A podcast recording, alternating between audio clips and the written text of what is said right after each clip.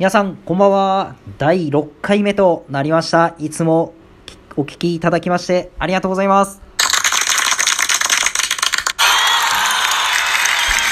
さあ、えー、6回目、えー、質問をですね、一番最初にいただいてですね、えー、まだお返ししてなかった質問がございましたので、えー、今日は質問に答えていきたいと思いますので、よろしくお願いいたします。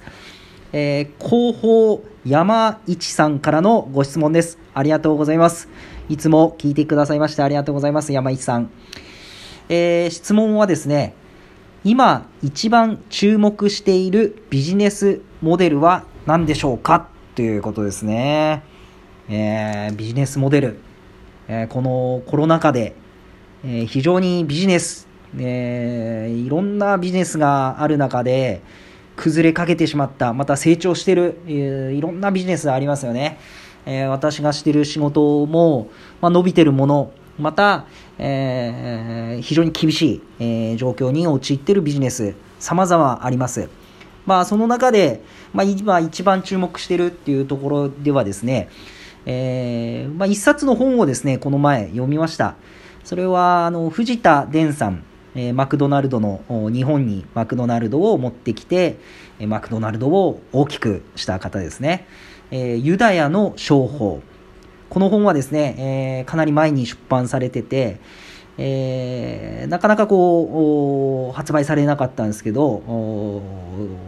最近ですね、え、発売されるようになって、もう昔の本はですね、プレミアがついてて、相当高い金額で、え、中古市場で取引されてたんですが、この、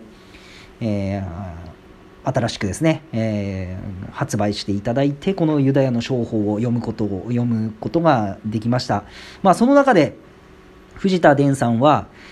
えー、商売っていうのは、女と口を狙えって書いてあるんですよね。えー、結構、こ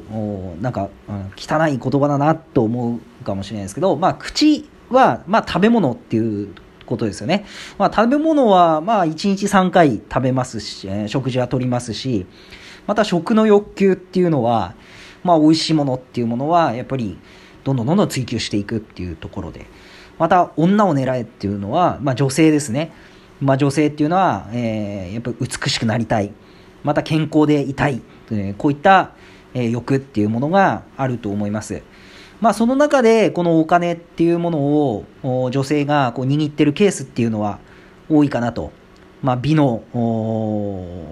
美にかけるお金、また健康にかけるお金っていうのは、こう、際限がなく使えるというか、えー、そういうところがあるんじゃないかなと。まあ、本当にこの口と女を狙えっていうところは、本当に、えー、言葉はちょっと悪く聞こえるかもしれないんですけど、あなるほどなって、すごく共感できるところがあります。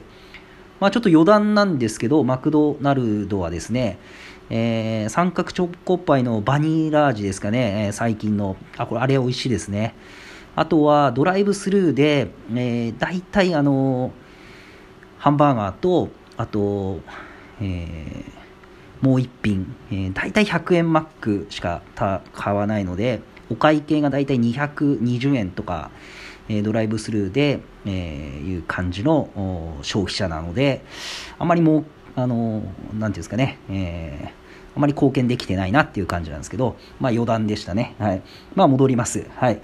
えー、まあ女と口を狙えっていうところで、で、またこのコロナ禍においては、すごくこの、まあ、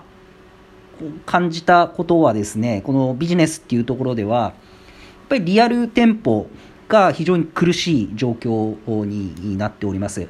まあその中で今、えー、ネットっていうところが、えー、非常にこのいろんなもので、えー、注目を浴びていると。しかしながらやっぱりリアルがあってのネットだと思いますし、ネットあってリアルというところで、このネットとリアルの融合っていうのがすごく大事であって、またこの女性と口っていうところがここに合わさると本当に最強のものになるんじゃないかなと思います。あのこれ考えた時ですね、青汁王子ってあ結構すごいとこついたんだなと思ってですね、まあ、健康、また美の欲求っていうところで、まあ、青汁っていうところで、まあ、飲み物、口で飲むと。ただこの青汁って飲みにくいんですね。それをこう飲みやすくしてですね、こうフルーツの味とかですね、をしてですね、女性受けを狙ったっていう。もうそして、えー、通販だったりネットで買えるっていう。ここれは本当に素晴らしいビジネスだなと思います。なので、まあ、山市さんの質問に戻りますけど、まあ、今一番注目しているビジネスモデルはっていうところでは、やっぱり女と口、またネットとリアル、この4つが、まあ、クロスしたときに、次のビジネスっていうのはできるんじゃないかなと思います。まあ、この2020年ですけど、まあ、5年後ですかね、2025年、ここを目指して、この1、2年は耐え時ですし、なかなかこの倒産する会社も増えてくるかなと思います。この2年、3年後ですね、ここで M&A なのか、そこへ向けてですね、また新たな事業っていうところにチャレンジしたときに、この2025年、えー、インバウンドも戻って、またこの新たなコロコロナ明けの本当に時代っていうところは、2023年にいい形で、えー、会社を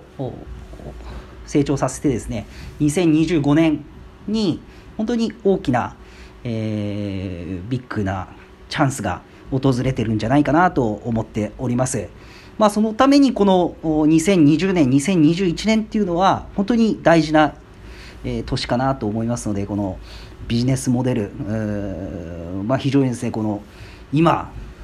頭を使って考える時期じゃないかなと思いますので、まあ、自分自身もここを頑張っていきたいなと思います。